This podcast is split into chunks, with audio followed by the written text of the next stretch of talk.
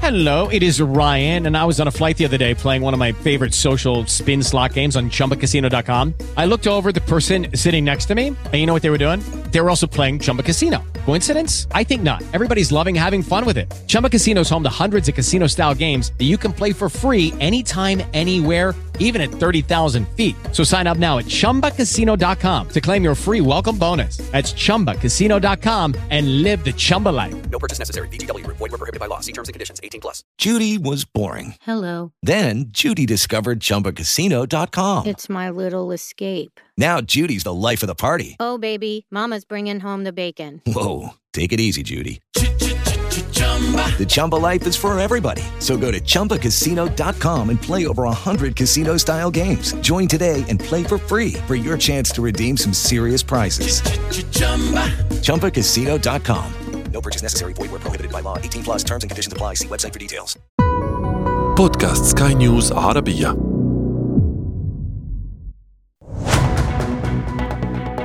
أخبار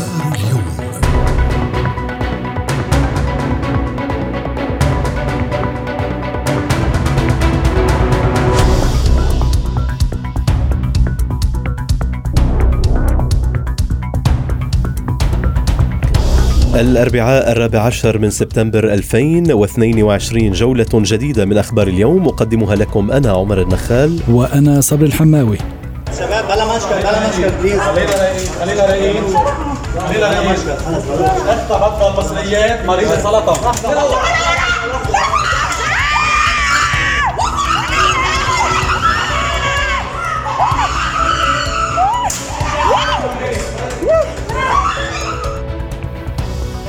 بالصوت والصورة والتداعيات. ها هو تمرد المذيعين صبري يتواصل على المصارف اللبنانية. هذه المرة لم تكن الفرصة متاحة حتى للتفاوض. تجدد الحدث وبقوة السلاح استطاعت إحدى المودعات الحصول على عشرين ألف دولار من وديعتها قبل أن يقبض عليها رجال الأمن. ذريعة المودعة تكاليف علاج شقيقتها المصابة بالسرطان وفي التفاعل معها محامون يتطوعون ليكون إلى جانبها ضد ظلم المصارف. إذا كان من إشارة تبعث هذه الخطوة الجديدة هي الترجمة الواضحة للمشهد المالي والاقتصادي اللبناني المتداعي إلى حدود كبيرة. في أيام العز صبري تعود لبنان على نقاش ميزانيته متأخرا سنة أو سنتين وإذ به في عام القحط المالي يناقشها في موعدها. مهما علت النقاشات ومهما حاولت ستبقى بنظر المراقبين عاجزة لأن الدولار الحاصلة وانهيار العملة المحلية أيضا سيصعب من أي عملية نهوض اقتصادي ممكن في القريب العاجل. طبعا هذه الموازنة هي موازنة آه، حسابية دفترية وليست موازنة اقتصادية تنسجم مع تطلعات الإصلاح اللبناني. آه، تتضمن مجموعة هائلة من الضرائب والرسوم وخصوصا فيما يعرف بفرسان الموازنة في مقدمتها آه، حيث أنها أيضا تضيف رسوما عالية على الرسوم الجمركية على البضائع المستوردة على البضائع الخاضعة للضريبة على القيمة المضافة. ولعل أخطر ما في هذه الموازنة أنها لا تحدد سعر صارف واضح.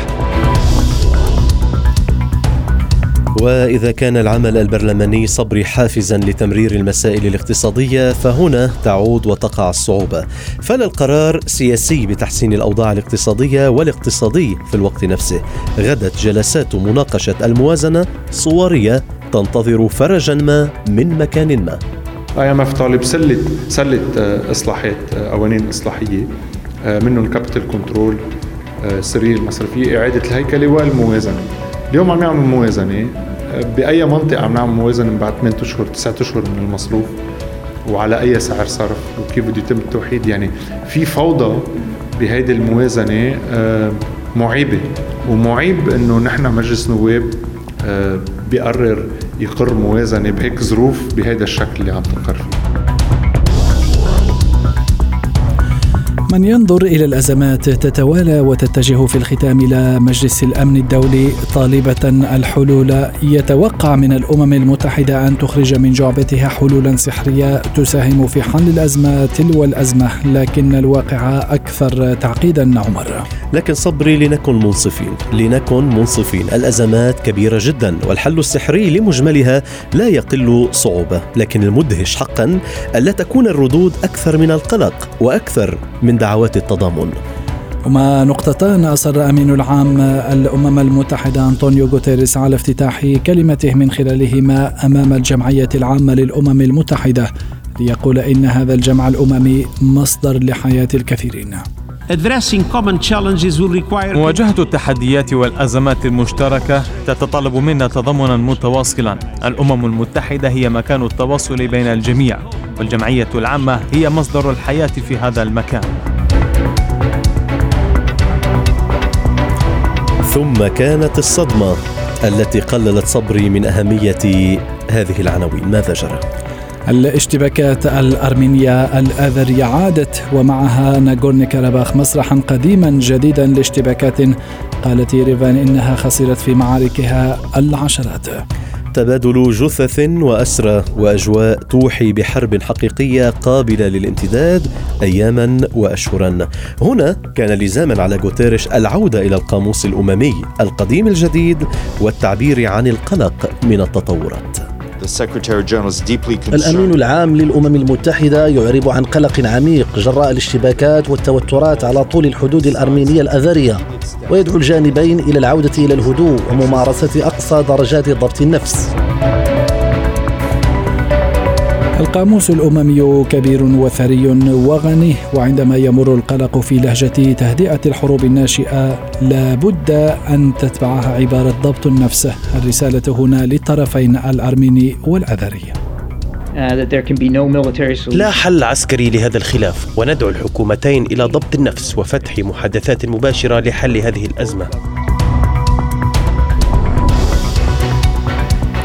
الحبوب. عنوان صبري يعود إلى التداول في الحرب الروسية الأوكرانية. لماذا الآن؟ يحضر ويغيب قياسا ربما على إما سرعة الآلية أو بطئها. وما بين الخيارين عمر اليوم كشفت أوكرانيا عن آثار السرعة. فتكشف وزارة الزراعة الأوكرانية أن عملية تصدير الحبوب من أوكرانيا تشهد وتيرة متسارعة منذ شهر سبتمبر.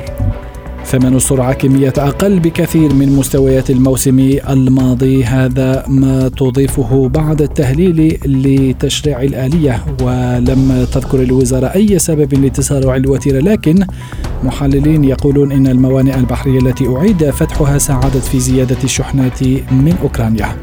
لا ذكر للسبب صبري لكن هناك حديث في الأرقام. 134 سفينة شحن تحمل على متنها 3.1 مليون طن من السلع الزراعية المختلفة غادرت الموانئ الأوكرانية بموجب اتفاق الحبوب.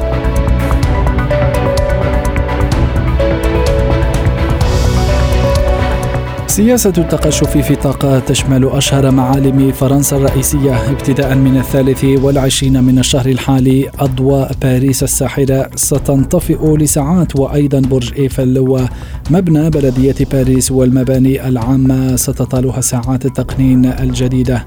الهدف خفض استهلاك الطاقة بنسبة 10% من الواضح أن هناك الكثير من الأضواء التي يمكننا إطفاؤها. ابتداء من أول أيام الخريف ستطفأ أنوار المباني الرئيسية في العاصمة من العاشرة مساء. أما برج إيفل فسيطفأ قبل منتصف الليل بربع ساعة وهو ما يتناسب أيضا مع وقت إغلاق البرج أمام الزوار.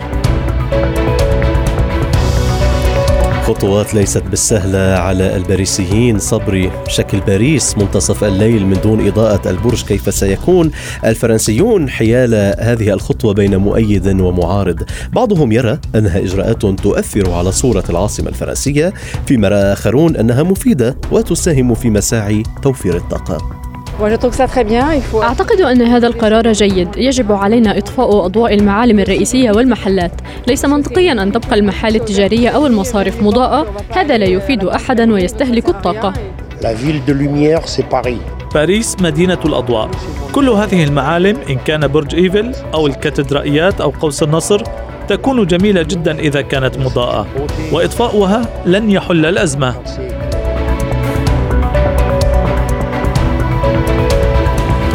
بلد عشرات الأعراق التي لم تكن يوما واضعة يدها بيد بعضها فمنذ انقلاب الإطاحة بالإمبراطور هيلا سيلاسي عام 1974 والحرب الأهلية مشتعلة حتى وإن هدأت إلا أنها تعود وتشتعل من جديد إلى يومنا هذا. ولكن العداء الأبرز في التاريخ الحديث بين حكومة أبي أحمد وجبهة تحرير تجراي التي بدأت في 2020 الذي راح ضحيته مئات الإثيوبيين وشردت الآلاف. واليوم يوم مفصلي أيضا من هذا الصراع. عشرة أشخاص قتلوا على الأقل في غارتين جويتين استهدفتا إقليم تجراي في إثيوبيا ومصادر طبية صرحت بأن هجومين بطائرات مسيرة استهدفا حيا سكنيا في العاصمة ميجلي وتأتي الهجمات الجديدة بعد وقت قصير من إعلان السلطات في المنطقة استعدادها لوقف إطلاق النار. هذه المرة محاولات للتهدئة من قبل الجبهة لكن يبدو أنه لكسب التأييد الدولي لعدم رد الحكومة وكأنها لم تسمع دعوة التهدئة التي حاولت من قبل الدعوة لها والتي رفضتها الجبهة وكأنها ترد الساعة ساعين هذه الأيام أو أنها تصفي ما تبقى من أهدافها. جبهة تحرير تجراي آه، يعني زادت في حدتها في آه، في الميدان وكذلك في وبيانها لم يكن إلا مناورة تكتيكية للفت انظار المجتمع الدولي وكسب تعاطف الرأي الدولي وراعيها الإقليميين. وأشك أنا شخصيا بأن هذا البيان صدر من الجبهة أو بإرادتها وأنها مدفوعة لإصدار هذا البيان. والحكومة الإثيوبية تعرف ذلك على الأرض ولذلك لم ترد على هذا آه، البيان وتفعل اللازم تجراي جزء من إثيوبيا. فالحكومة أو الجيش الإثيوبي عليه واجب حفظ آه، آه، المواطنين. ريال مدريد لتكريس تفوقه على الأندية الألمانية في دوري أبطال أوروبا. حامل اللقب يواجه في معقله ضيفه لايبسيك لحساب المجموعة السادسة ضمن المجموعة الثانية من دوري أبطال أوروبا. الفريق الملكي الذي لم ينهزم في آخر 11 مباراة ضد الفرق الألمانية بدوري الأبطال سيدخل اللقاء محروما من خدمات نجمه وهدافه الفرنسي كريم بنزيما المصاب فيما سيكون التعويل على المهاجمين البرازيليين الشابين فينيسيوس جونيور ورودريغو لتحقيق الفوز الثاني تواليا. قمة أخرى واعدة بين مانشستر سيتي وبروسيا دورتموند السيتيزن سيعتمدون على هداف الفريق إيرلينغ هالاند لصنع الفارق وحصد النقاط الثلاث فيما يطمح دورتموند للعودة بنتيجة إيجابية من ملعب الاتحاد. في باقي المباريات ميلان الإيطالي ضد دينامو زغرب الكرواتي تشيلسي الإنجليزي ضد ريد بول سالزبورغ النمساوي ويوفنتوس الإيطالي ضد بنفيكا البرتغالي بالرياضة نأتي إلى ختام عدد اليوم من أخبار اليوم. كنت معكم أنا عمر النخال. وأنا صبري الحماوي. إلى اللقاء.